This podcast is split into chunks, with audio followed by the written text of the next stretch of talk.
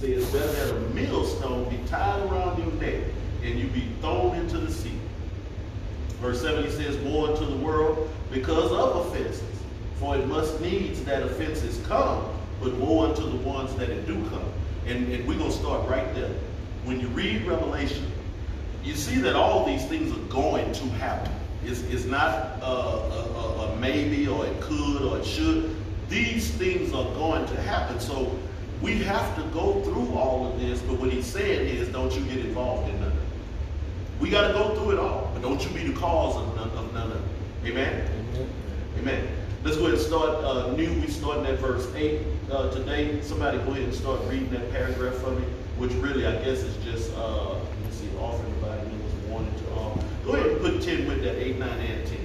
Wherefore, if thy hand or thy foot offend thee, cut them off and cast them from thee. It is better for thee to enter into life, halt or maimed, rather than having two hands or two feet to be cast into everlasting fire. Mm. And if thine eye offend thee, pluck it out and cast it from thee. It is better for thee to enter into life with one eye rather than having two eyes to be cast into hellfire. Take heed that ye despise not one of these little ones, for I say unto you that in heaven their angels will always behold the face of my Father which is in heaven. See? Now, thank you so much, John. See? Now, let's talk about, let, let, let's read real quick and count how many times in three verses, how many times did he mention hell or the hellfire? Mm-hmm. See? So, now I'm, I'm, I'm pausing here because uh, today's church don't really teach the people the other side of God. Amen. Now, the Bible talks about Uh, if, if, if, if, if we get into something, if your right foot offend you, he says, best you cut, go ahead and just cut it off. Now, this is pretty uh, horrendous language that he's using. And these are definitely allegories. These are definitely uh, examples. Now, Christ is not suggesting in any type of way self-mutilation. That's not what he's talking about. So we don't want to take this uh, cutting off literally. Uh, at the same token, at the same token, he's, he's emphasizing the seriousness of it. So, now, I'm, I'm going to say this. I do believe that if something has taken us that far, I do think he do mean it literally. Okay, let, let, let, let's check it out. So he says it's better for thee to enter into life uh, halt or maimed, rather than having two hands and two feet, you're going into hell anyway. Two hands and two feet ain't going to do you no good in hell. So whatever it is that's causing you to stumble or to make someone else stumble, because remember, we're still talking about offenses. Now, one thing that our Bible does us a disservice with is chapter breaks and verses. Because sometimes, and even just like I said, let's read the paragraph. And sometimes you'll stop reading, but the thought goes on. So he's really still talking about offenses. If your right hand or your right foot offend thee, cut it off, because it's better. Let's go to verse nine. He says, and if thy eye offend thee, pluck it out and cast it from thee. It is better for you that you would go into life, he's talking about eternal life, with one eye, rather than having two eyes and going to hell. And like I say, the church today don't even really talk about hell much. Everything is grace. And, and listen, when I say these things, I'm not diminishing or depleting the message of God's grace. By no means am I trying to do that. Except we have to understand there is a finality of what, what is going on here on earth. There's an end to it. Uh, our, our scripture in uh, Romans chapter eleven, where he's talking about being grafted in. He said only until the full number of Gentiles can come in. Right here he's talking about the hellfire. So we know that there's an end. Matthew twenty-four talks about uh, when the end shall come. So we know that life as we know it now, that's an ending to this. Amen. And we really need to teach the people, and not only teach the people this, we need to be preparing the people for it. Yes, sir. Yeah, when you look at this, when he's telling them, he's telling them,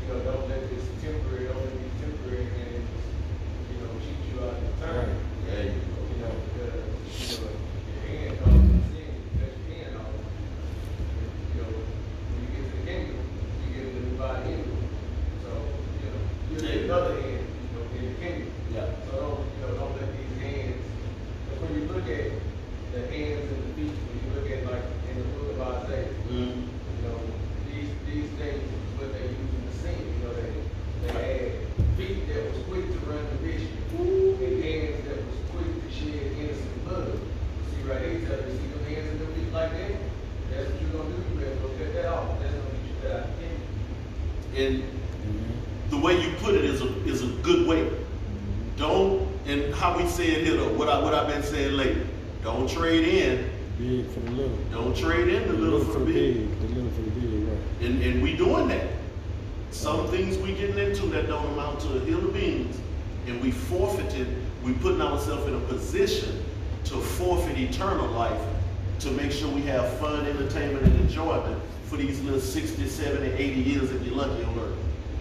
And what James say, what the book of James say, what life is like a what? Vapor. A vapor. Here for a minute and what? It's gone. Yes, sir. And you also have, like I said, when you're reading this stuff, you have to go back into that time period. Mm-hmm. When people stole, they cut their hands off. You know, usually you lose body parts for things that you did. So he's also using something like we always say, he uses stuff that they understand. That if you keep robbing, stealing, you can lose a hand, you know, so like we always say, you gotta look at the the culture and everything around that and then see that they understood what Yeshua was saying. That's right. And but I'm really, I'm really glad you said it the way you said it. Mm-hmm. Let's not do, let's not trade in. Amen. Be very cognizant and aware of all times of your salvation and, and, and your eternal life. And sometimes we do. You know, we talk we talk about uh how we see each other in the grocery store. You know, you're gonna, you gonna say, hey, pastor, hey, deacon, hey, elder, amen? Because, now, I, I don't know about y'all, I ain't gonna put that on y'all, but sometimes I forget who I am, who I represent. Amen. And I go around town doing some stuff I ain't got no business, especially when you think ain't nobody looking. But Bessie May told me a long time ago, whatever you do outside, somebody saw you. Amen. So I wanna, I wanna be the type of Christian, not not no over spiritual Christian, all holy roller, but I do want to be aware of at all times that I got God's reputation in the palm of my hand. Amen. Amen. Yes, ma'am. Uh, oh, oh, that's you. You're holding your phone. Okay. Amen. Amen. Anything else before we move on?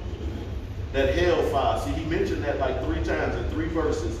We see uh, everlasting fire in verse nine. He calls it hellfire. And what, what other one that I seen it three times? Cast thee from the everlasting fire, the hell fire. And he says, take heed, verse ten, he says, take heed, ye despise not one of these little ones, for I say that in heaven their angels all always, angels do always behold the face of my Father which is in heaven. So let's be aware and cognizant of our Christianity. You know, we like to let people push our buttons and say stuff like, they gonna make me put my religion down. Don't let nobody do that. Amen. Because remember in relationship class, we, we had a, a segment we call what? Learn how to do what? Using God's spiritual gift. Hide your buttons. Or hide your button. Everybody on your job don't need to know what makes you mad. And on the cool, they don't need to know what makes you happy. Because there, there are people, and I'm sure each of us have somebody in our life like that. If they want to, they can push a certain button and make you go off at any time.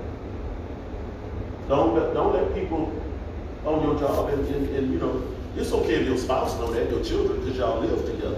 But but anybody else, they don't need to know what makes you tick. Amen. Let's go ahead and start verse eleven. Somebody read for me verse eleven through fourteen. For the Son of Man is to come to save that which is lost. Oh, I'm sorry, brother. Go ahead. Go ahead. I saw you standing up. I just saw. Go ahead. Oh, no, go ahead. For the Son of Man is to come to save that which was lost. How think ye, if a man have a hundred sheep and one of them be gone astray, doth he not leave the ninety-nine and go get go into the mountains and seek it the seek it that which is gone astray? And if so, be that he find it. Verily I say unto you, he rejoices more that the sheep than of the ninety-nine which went not astray. Even so, is it not the will of your Father which is in heaven, that one of the little ones should perish. Amen. Anybody else missing verses there? Yeah, that's why I got that's why I got in the King James, because my Bible don't have eleven. See, this is this is again, now we, we, we had an example last week. We're gonna show another example where these newer versions of the Bible take liberties. Now the King James has a verse eleven, but I'm gonna I'm gonna look at uh, so King James, the New King James, the N A S B, Amplified. So there's several that does have a verse eleven, but the the N I V, the N L T, they don't have a verse eleven. And look at what verse eleven says: "For the Son of Man has come to save that which is lost." Now, isn't that important? That's important. Amen. So be careful reading these newer versions of the Bible. Now, I'm not totally against them, and I know some people that's vehemently against reading these N I Vs and N L Ts. You know, chap at the, he was to, King James on. He was totally against reading these newer versions of the Bible.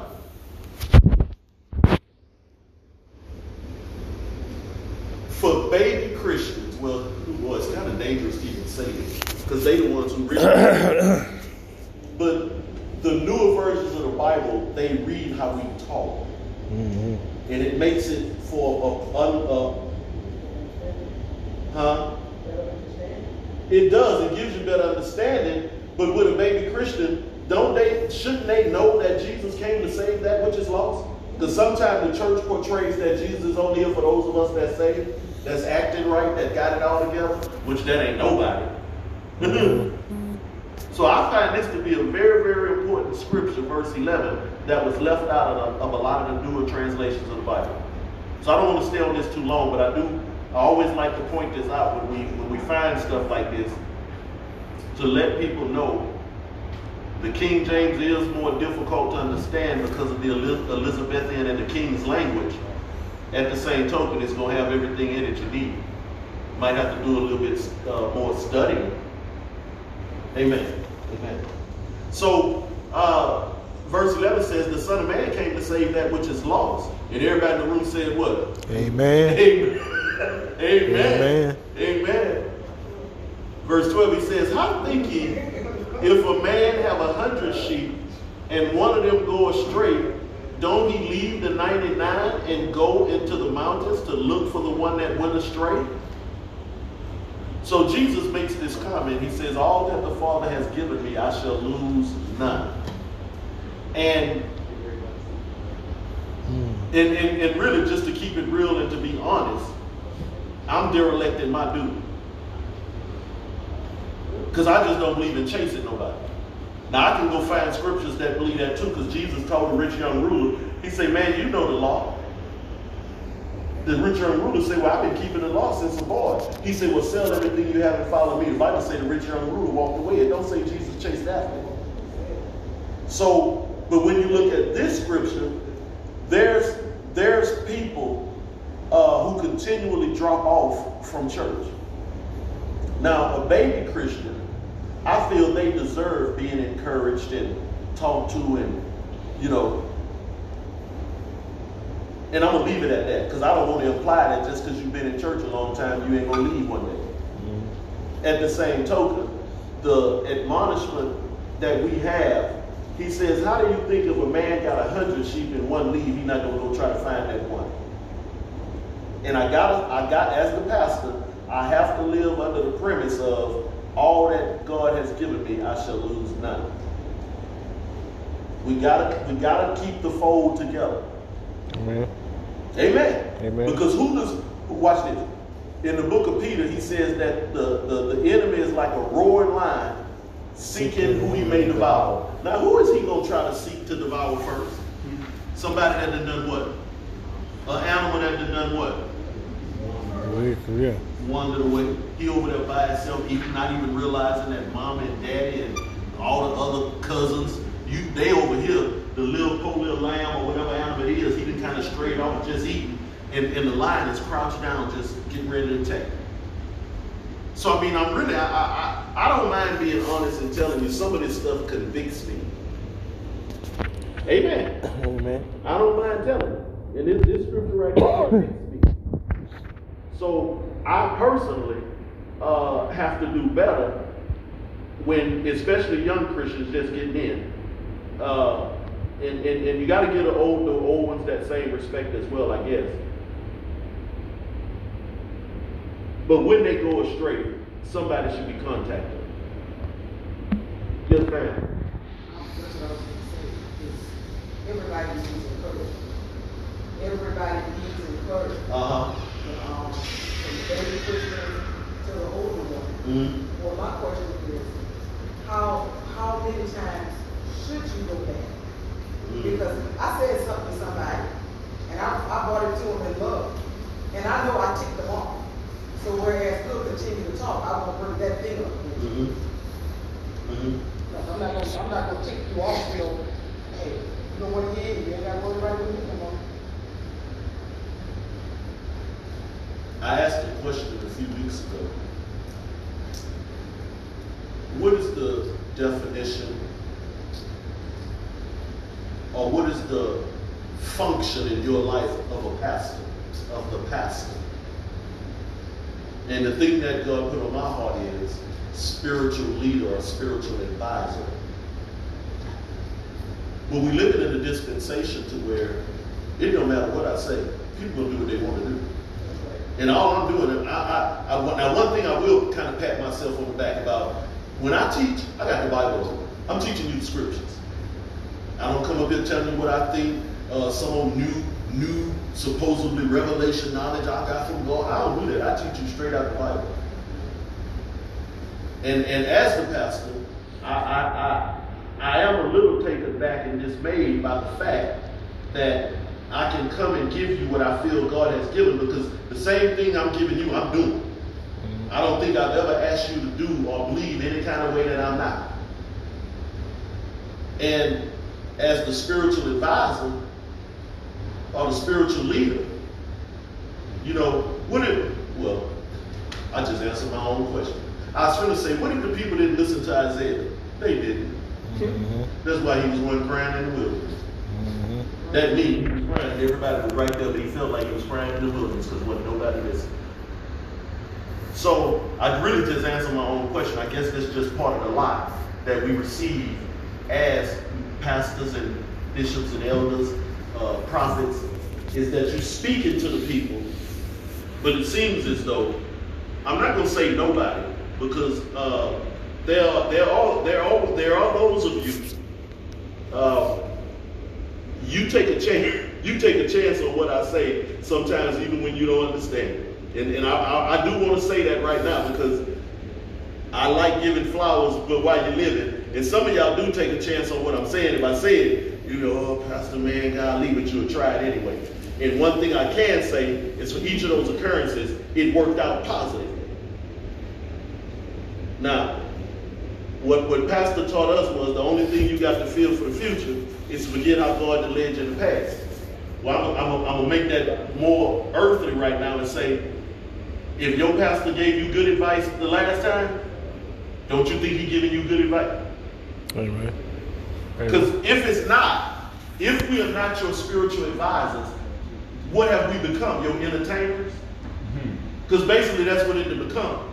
You know, we get up here and we preach, and you know, you're trying all this, and you got you got you got to pump the people up. You know, you got to prime them up. You know, you you you you, you know. So it, it, it seems as though sometimes we've been relegated to entertaining. So, when it comes to verse twelve,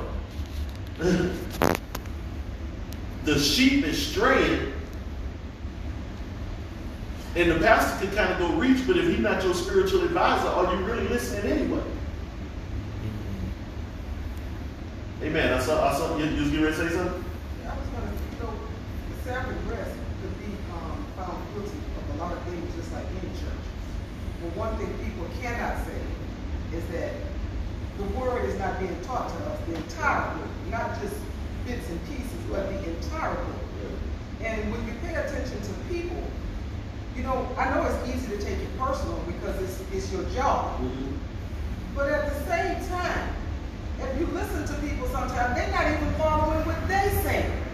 True that. Let alone what you say. True that.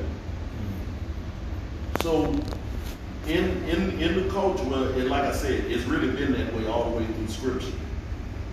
And I want to be able to uh, bring you the word in such a way that it's beneficial in your life. That's, that's one of my goals as the pastor, is to deliver the word, to teach you in such a way to where it benefits you. Not just come sit in the room, have class, and then, you know, how they say about the children going one ear and out the other. No, I really, I really would love to see this word benefiting us. Now, one example, and we're going to move on. I don't know how many years ago it was, but I presented a debt, a debt-free program to this church. Had it all mapped out how we was going to do it and everything. And some people still in the same financial position. So what it did, what it did to me is when the last time we had a financial uh, seminar. That's what it did to me. I'm not saying I'm right or wrong for it. I'm not saying that at all.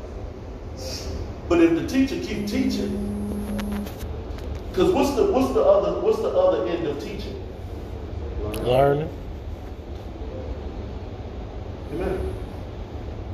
But learn. And we had those spiritual growth seminars four, five years in a row, maybe maybe six.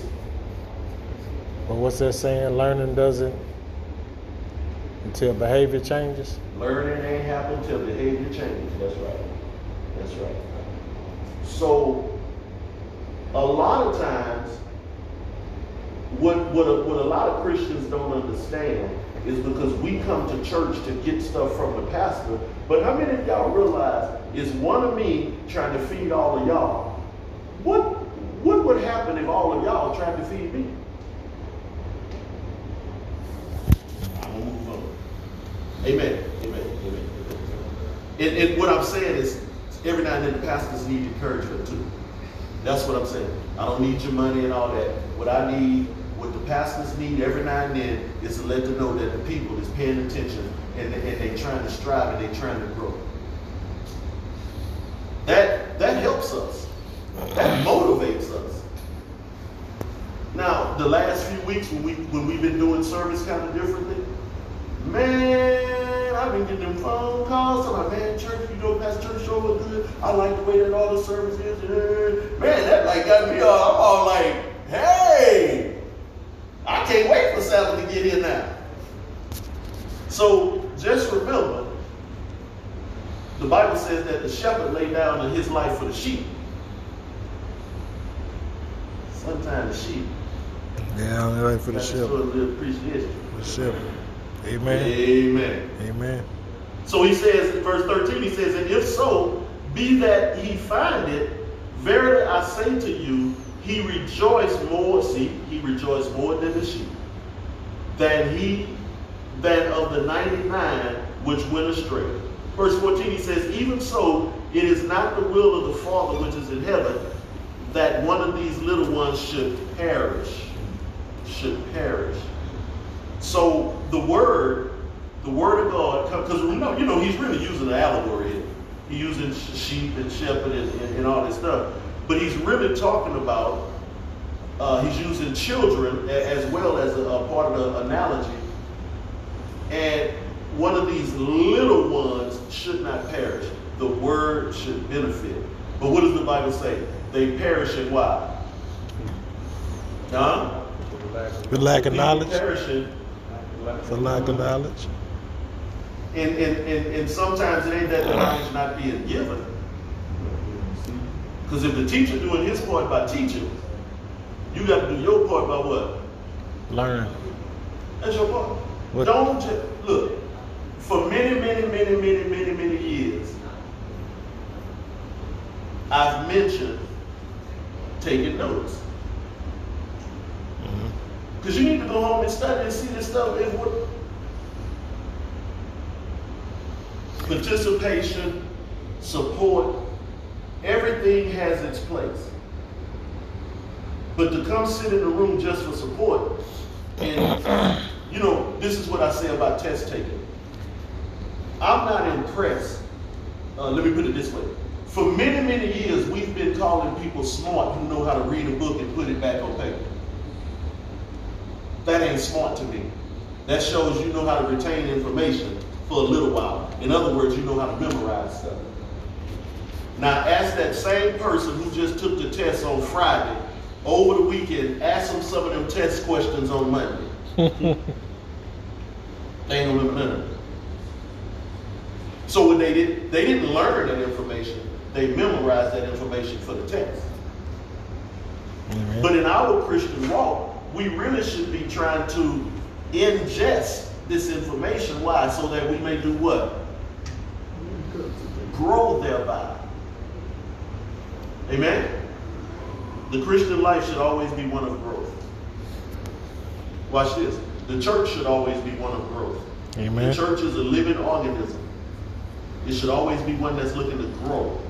If not, if not by adding people, at least by adding on to the uh, spiritual effect, the, the spiritual power, I should say. Amen? Amen. Amen. All right, let's go ahead and uh, somebody read, start at verse fifteen for me. Moreover, if your brother sins against you, go and tell him his fault between you and him alone. If he hears you, you've gained your brother. But if, but if he will not hear, take with you one or more, that by the mouth of two or three witnesses every word may be established. And if he refuses to hear them, tell it to the church. But if he refuses even to hear the church, let him be to you like a heathen and a tax collector. Mm. Keep going. Let's deal with that right there, David. Wow. So in other words, there's a process of handling problems. There's a process. It's fresh on my heart because I, I, I, I mean, I'm, I'm in one right now, and and had to use this same exact scenario. Moreover, brothers, if thy brother is caught in a trespass against thee, go and tell him his fault. Now, you know in the class about, uh, I think that was part of a relationship class too, when we talked about taking offense. Mm-hmm. And, and just because, huh? You did a class on taking offense. It was just that, yeah. So sometimes, just because people are willing to give offense, that don't mean that you have to what? Take it. Take offense.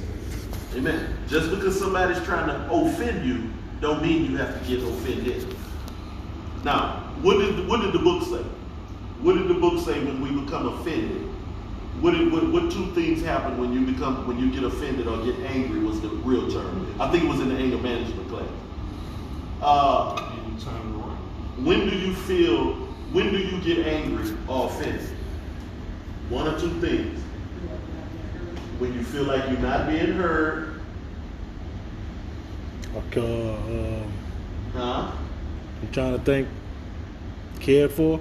When when you when you've been dis when you feel that you've been disrespected, and when you feel that you're not being heard. And the reason I'm putting emphasis on when you feel, because a lot of times that be us true. Nobody really offended us. Nobody really did nothing, but we in our feelings. So you have to put that when you, and watch this. It works on the other side too, because can't nobody tell you when you mad. Oh, I don't know why you mad. Well, I felt like you wasn't hearing me, and I felt like you offended me. You can't come to me and tell me, oh, I, well, you shouldn't feel that way. However ludicrous or absurd somebody's uh, opinion is, you got to give it credence, because that's how they really feel.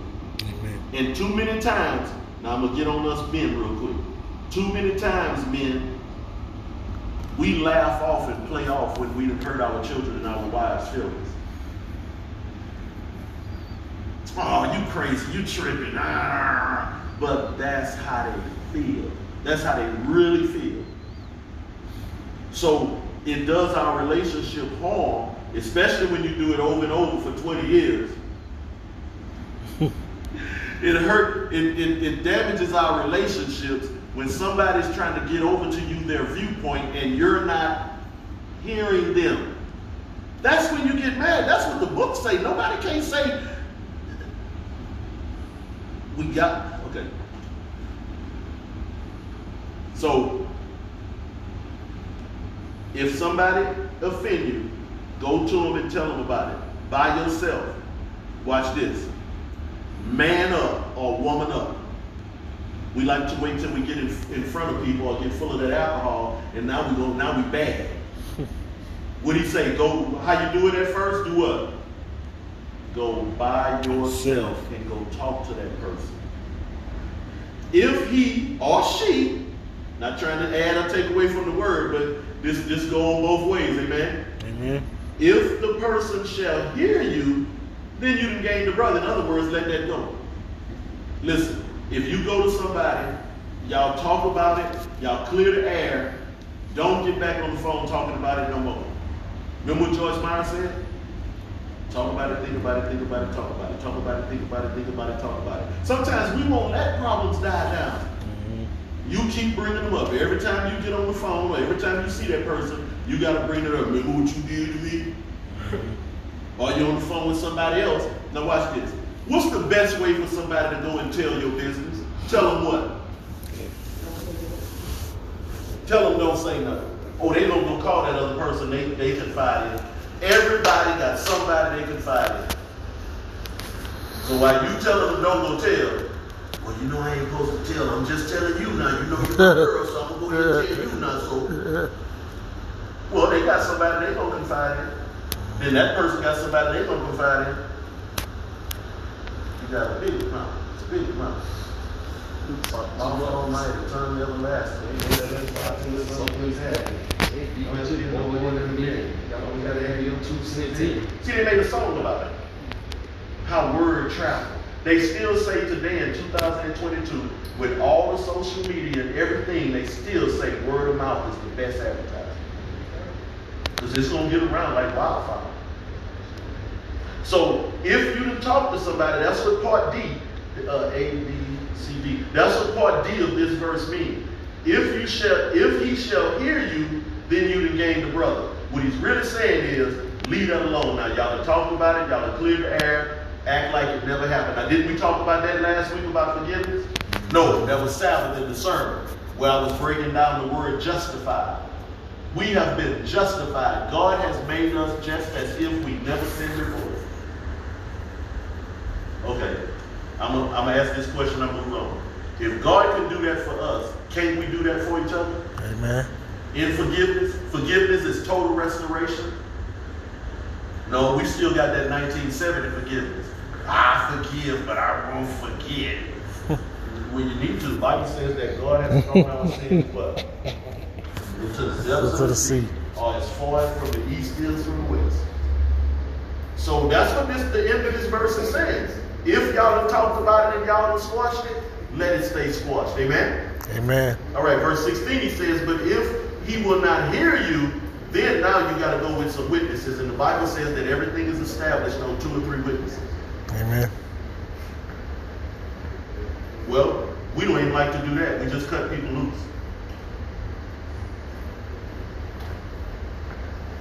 That in the mouth of two or three witnesses, every word may be established. Verse seventeen says, and if he shall neglect to hear them, now you got to bring that thing to the church. Now, we really don't go that far no more. It's still Bible. Now, now may, maybe verse seventeen, may, let, let's see if verse seventeen is in the N I V and the L, N L T. We should just take it out if we're not going to do it. Take it to the church. But if he neglects to hear the church, now you got to treat him like a heathen uh, or a publican. And this word publican uh, is another word for sinner.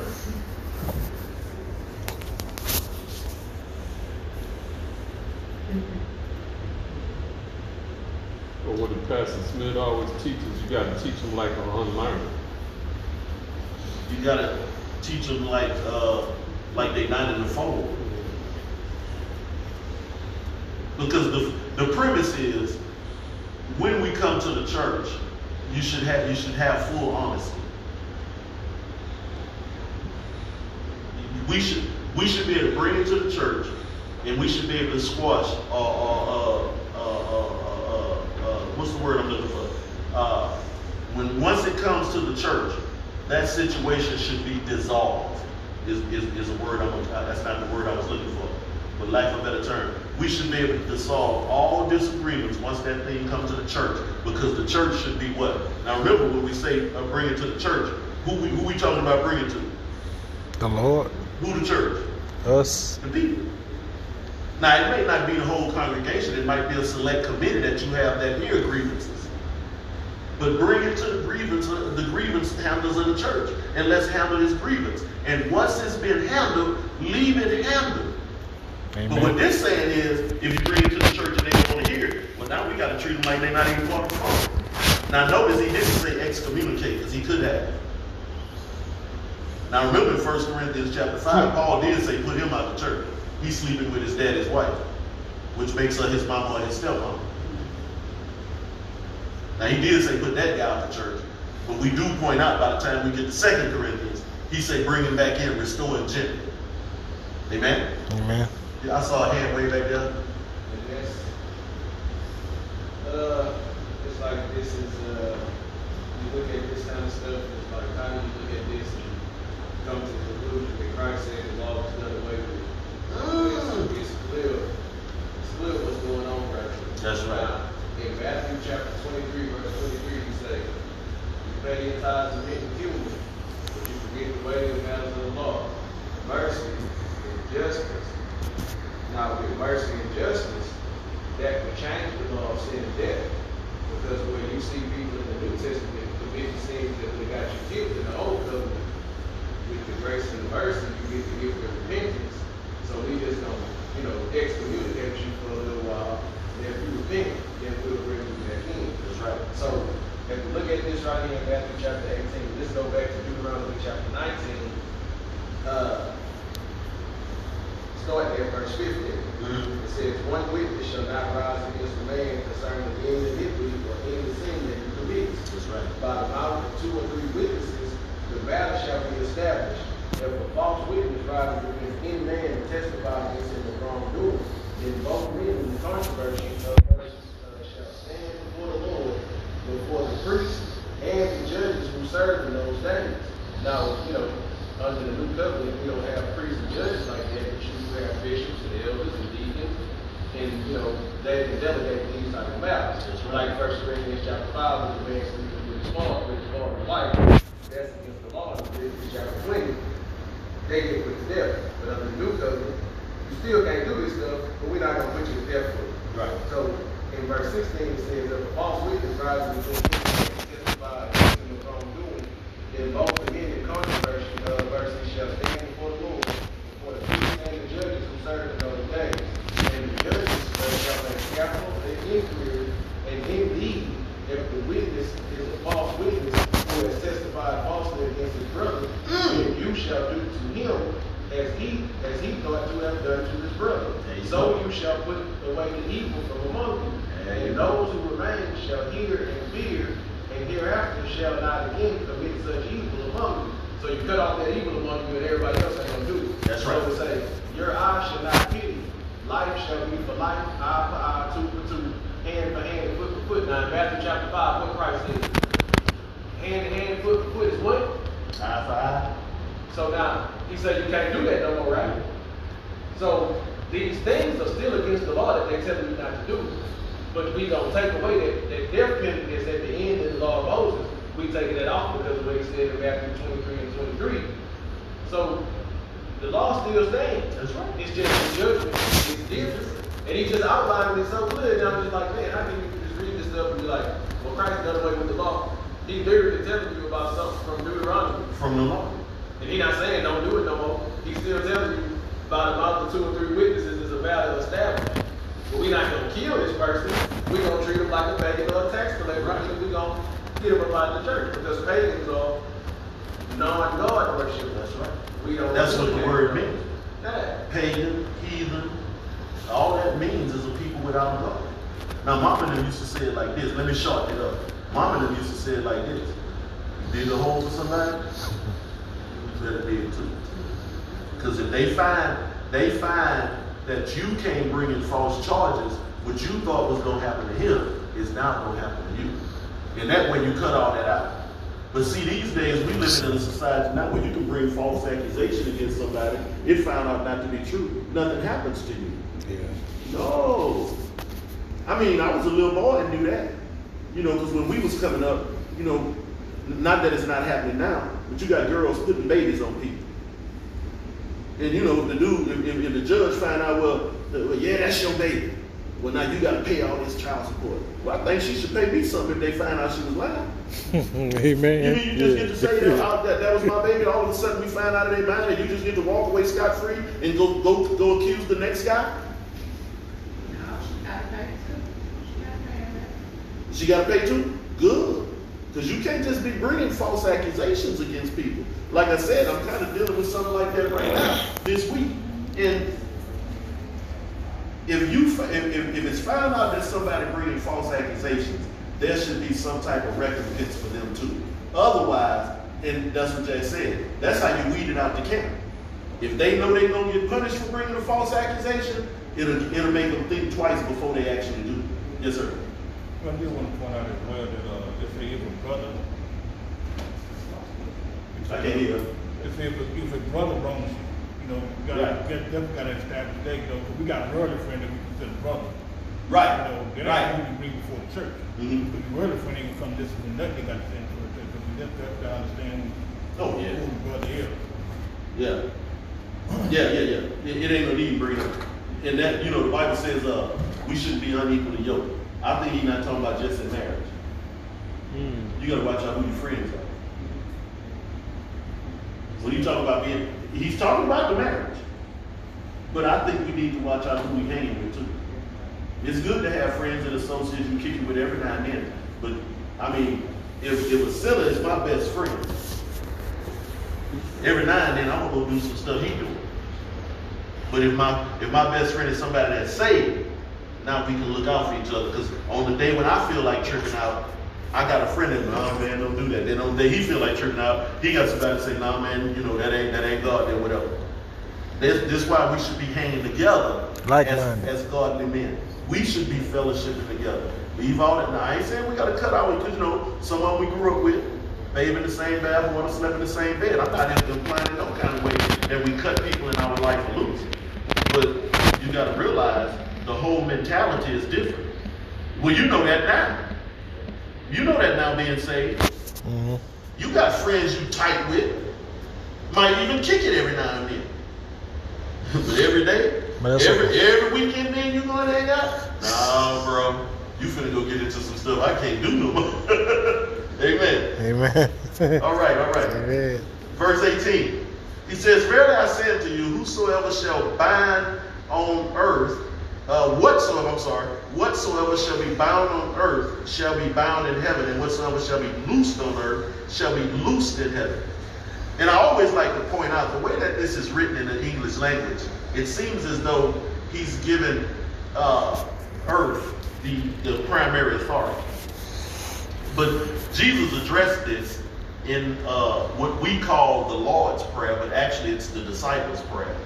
In uh, in your favorite scripture, uh, Matthew chapter uh, Matthew chapter six, yeah, and, and and I caution us about this all the time. Uh, Thy will be done on earth as it is in heaven. Pump the brakes. Do we really, really want that? Do we really want what's being done in heaven to be done on earth? We got to cut out a lot of stuff that we're doing if we really do. Mm-hmm. Thy will be done on earth as it is being done in heaven. Yeah, it was just stuff we just getting away now, with. Huh? It's just some stuff down here we getting away with. Well, we ain't going to get away with it once. Each eternally. Of us. Yeah. Well, in our prayer, I mean, every time we pray yeah. that, uh, thy will be done on earth as it is in heaven, Lord. We can pray that prayer right now. Well, when you open your eyes, you got to ask yourself, wow, did I really mean that? Because now you got to do self-evaluation. What is it that you're doing that you know ain't being loose in heaven? Amen. Amen. They got some stuff we got to cut out. Man. So, let me, let, let, let, me, let me finish it. nineteen. And again, I say to you that if two of you agree on earth as touching anything that they shall ask, it shall be done for them. Why? Because it's already loosed in heaven. We got to learn how to pray more specific. Now, I was telling somebody this just the other day. You know where we come from. We we was really uh, leaps and bounds ahead of some teaching. Because Pastor was already teaching us about praying specific. It's good to say, it's good to say, Lord, heal me. But it's better to say, Lord, heal my back, if that's where the problem is at. Learn how to pray specific. Now, in our prayer times together on the prayer line, sometimes we pray general. Uh, and we talked about this a few weeks ago. Uh, uh, Sister Prentice brought out the fact, well, you know, sometimes people don't say what's specifically going on because they don't want all the attention or they don't want that. But one thing that I want y'all to understand is all prayer is to God. All prayer Amen. Is to God. Well, now you're dealing with a trust issue.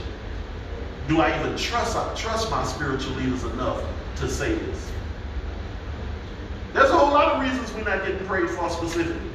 And some of the reasons we're not getting healed is because we're not actually being prayed for specifically. Lord, heal me. But, but you got a pounding migraine and you just say generally, Lord, heal me. Now, it's not that he don't know. But he says what? Although he knows what we have need of, sometimes he likes for what? Because we got to ask for it.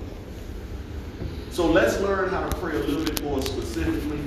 Uh, we, we, before COVID, we had individual prayer teams. COVID kind of made us bring the prayer teams to one to one hub. But, you know, it, it may be prudent that we go back to individual prayer teams because it was some stuff that we could tell each other and say and pray for that we might not want to say to the whole prayer line. So sometimes those smaller prayer teams may have been better because you are able to open up and be more honest with maybe one or two prayer partners than with a whole line full of people. Because some days when everybody on, we could very well have eight to ten people on that line. And I'm talking about on our line in the morning now, uh, on the prayer line on Monday, Wednesday, Friday evenings with Doctor Anderson, them, we could have anywhere from eighty to ninety people on that prayer line sometimes. Mm-hmm. And I understand, like, like you brought up a few weeks ago, I understand not feeling comfortable, eighty, ninety people, seventy percent of you don't even know. So it, it, that might be something we want to talk about. Let, let's, let's maybe go back down to the smaller prayer groups because it, it was COVID really that made us jump in those big Uh, group prayer lines. Let me get back there in the back and then I'm going to come get you. Yes, sir. So if we look at everything that's being said right here, we start off with this thing talking about the brother and sister. Mm-hmm. You're going to go to it. And if that don't work, every battle will be established by the mouth of two or three witnesses. Mm-hmm. So he tells you that. And then he tells you, whatever you bind on earth is what you bind in heaven. Mm-hmm. Now, First Corinthians chapter six talking about what? You don't have to take disputable matters uh, to the court. That's right. Each other. That's don't right. you know that you're going to be judging the angels? Mm-hmm. Now, where are you going to be judging the angels at? In, in heaven. So, if, you could, if you're going to be judging the angels in heaven, what makes you think you can't make a judgment on earth? Because so it is in heaven, and so it is on earth. So, if you're going to be making judgment in heaven, what makes you think you can't make a judgment on earth? So, what he's telling them right here is when you gather by the mouth of two or three witnesses against your brother, if you take your petition to heaven by the matter of two or three witnesses, if, if, if two or three witnesses work on earth, what do you think two or three witnesses going to do when you ask the Father in heaven? Whatever you ask for on earth, it shall be loosed to you in heaven. Whatever you bind in heaven, it shall be bound on earth. Because if you can make any judgments on earth, you can make any judgments in heaven. If two or three witnesses good on earth, two or three witnesses is for sure good with the Father. Well, first of all, the circumstance has to fit heaven. See, what is really, uh, you, what it's saying is what you're saying, but what if the three, the two or three witnesses out to get the one? Heaven ain't going to agree with that. Well, it's like you say, with first, it's funny how it's all over together. First Corinthians chapter five, the brother sleeping with his father wife. They kick him out of the church. But what happens in the next chapter? They restore him. So when they kicked him out, by the mouth of two or three witnesses, now you made that earthly petition against this brother and kicked him out of the church. Now we know for a fact we're going to pray for him. Now two or three witnesses in heaven that want this brother into repentance. Boom, and now he come back. So now what is bound on earth is bound in heaven. What is, what is loosed in heaven is loosed on earth. And now you got that righteous. Repenting. Righteously is the word though. And right, but then what we was just reading about the lost sheep. When one is lost, now the brother in First Corinthians chapter five that slept with his neighbor, with his, with his father's wife, was he lost? Yeah. Now when he's lost, the ninety-nine is still in the church. But what happened in the next chapter when you say come back? Right. What happened when we rejoice about the one? So that's that's cool how the whole thing coming together like right. that. And but the thing I think he's trying to avoid to make sure that we're judging righteously. In in the culture we're living in right now, it'll be easy. I mean, if if, if, if we don't have that kind of church. But now, how many raise your hand if this scenario, if you heard this scenario before? The members didn't want to pass it out no more, so they got together and voted him out. That ain't gonna be loosed in heaven. But it showed being loosed on earth because he gone. So when we judge, what the implication is, we got to judge righteously.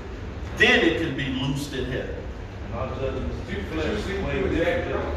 see, for the Old Testament reference, go back to Deuteronomy chapter nineteen, look exactly what Deuteronomy nineteen was saying. Yeah. You got to judge righteously. That's why one person can't come and establish a battle, because if he a false witness, we're going to do whatever he was trying to do to his brother. By judging falsely and unrighteously, we're going to do to him. Look how all the guys all coming together. A better example is the two girls who brought that baby to, uh, to Solomon. To King Solomon. Yep. See, King Solomon knew how to figure that out. He said, okay, well, we'll just cut the baby in half and give y'all both a piece. The real mama was like, oh, no! Mm-hmm. The one that wasn't, that wasn't her baby, she, was, she didn't care if they cut him in half. So we just have to make sure, picking leadership, to me, is very important in the church. I don't, I don't like the idea of something happening to me and we got to go on a search for a pastor. You don't even know this guy or, or lady for that matter. They filled out an application. How many people lie on their resume? How many people? How many people put on airs in the in the interview, act like something they not in the interview? But watch this. If something happened to me today, they already know all y'all. They know what you gonna do, they know what you gonna do, and they know what you gonna do. We ain't gotta go vote and pick nobody. Let me get up. Yeah, I, I see you, Doc.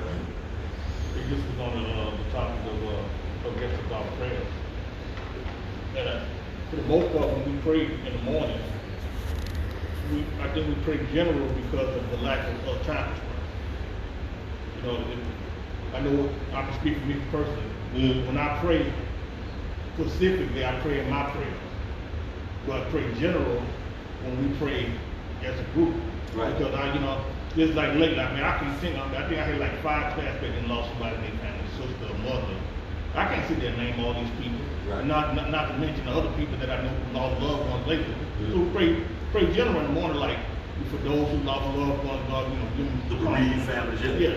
Yeah. you, know, you know, I think for time constraint, for the most part, when we pray in the morning, it's for time constraint, or just to keep the time down. We don't mention all the sickness, all the diseases, right. uh, all the death. We don't mention all names. You know, we kind of pray generally. It's for, for, the, for the lack of for time, you know, a lot of times I'm at work, even at work, and a couple of right. times at work. You know what I'm saying? That's right. Amen. Amen. Yes, sir. My day we even said it. When we were talking about judgments, when we said we don't judge angels, the difference is the flesh and the spirit, mm-hmm. right? Mm-hmm. Just want to be clear. Yeah, yeah. That's going to be a heavenly judgment. That's going to be all. Uh, so you can't really compare. That's apples and oranges. Any judgments up there, you can't really compare it, right? Well, just loosening, just the loosening and binding is what we was trying to. The point is, mm-hmm. make sure whatever you loose on earth or bind on earth, it has already, and that's a word we need to put in there, it has already been authorized in heaven. It's not like we bringing stuff to heaven that heaven don't know about.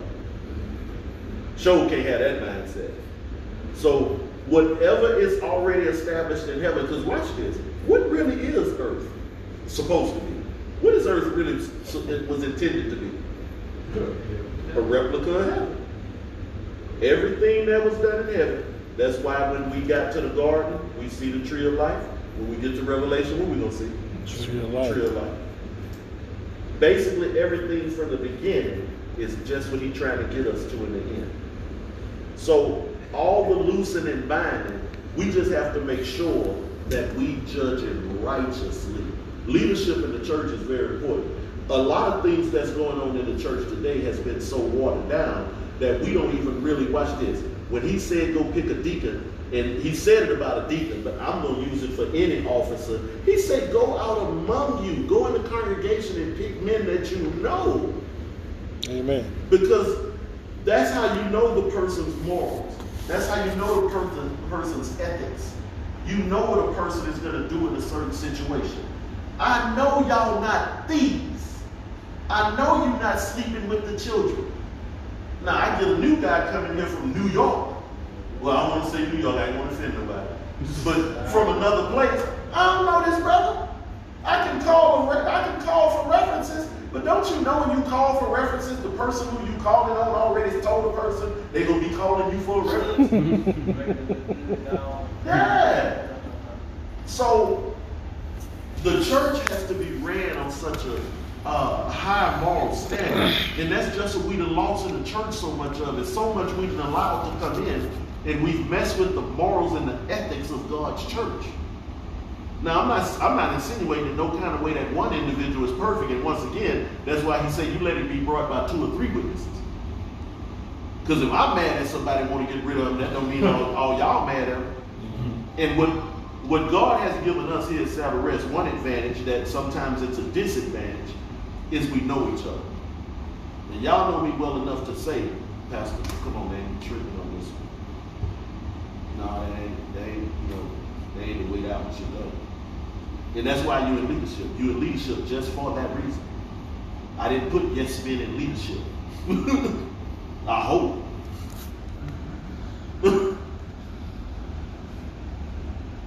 Yes, sir. The Bible is a, uh, yes, the Bible is a amazing. When we look at this whole concept of so it is on earth, so it is on heaven. When you look at Job, the judgment to, to test Job, the judgment was made in heaven, right? To test who? To test Job. Oh, Job, yeah, yeah. The judgment was made in heaven, then it was manifested on earth, right? When you look at Kings, when the uh, when the lion with the lion spirit, with the with the uh, angel that came to be a lion spirit, mm-hmm. That was a heavenly judgment, right? Manifested on earth. Mm-hmm. You know, with the Tower of Babel, the angel, uh, the heavenly council. Hey, let's uh, let's look. That's a heavenly judgment manifested on the earth. When you look at Revelation chapter two. Well, of course, it's vice versa. You're talking about God now coming down to do things as opposed to a man making a judgment and affecting heaven. See, those examples you gave, that's heaven saying, whoa, let's go adjust that. But men, human beings, cannot dictate what's going on in heaven. We cannot. Maybe I'm misunderstanding what you're saying. Yeah. But for us to for us to imply that just because we want something to be done on heaven, uh, on earth, we pray for it, heaven got to manifest it. No, it has to be, it has to be a righteous judgment according to the law, statutes, and commandments of God, not uh, I declare and decree I'm going to get a call. No, no, no, no, no, that's not what I'm talking about. I'm talking about all things pertaining to the kingdom of God. I'm not talking about material know, uh, stuff. I don't have enough money, but uh, I want yeah. a new pair of shoes. Right. No, no, no. no. That ain't the way that goes. We're talking about all things concerning the will of God and the kingdom. But that's how the church got people thinking it go these days. Right. You, you know, claim, naming and claiming it. You know, we got all this new type of theology going on. But what has already been established in heaven, remember, because here we talk about original intent. Amen. And whatever is established in heaven, God's original intent, that's what he wants to happen on the earth. Mm-hmm. And our job is to make sure that it does. So when we say things like, See, thy will be done on yeah. earth as it is in heaven,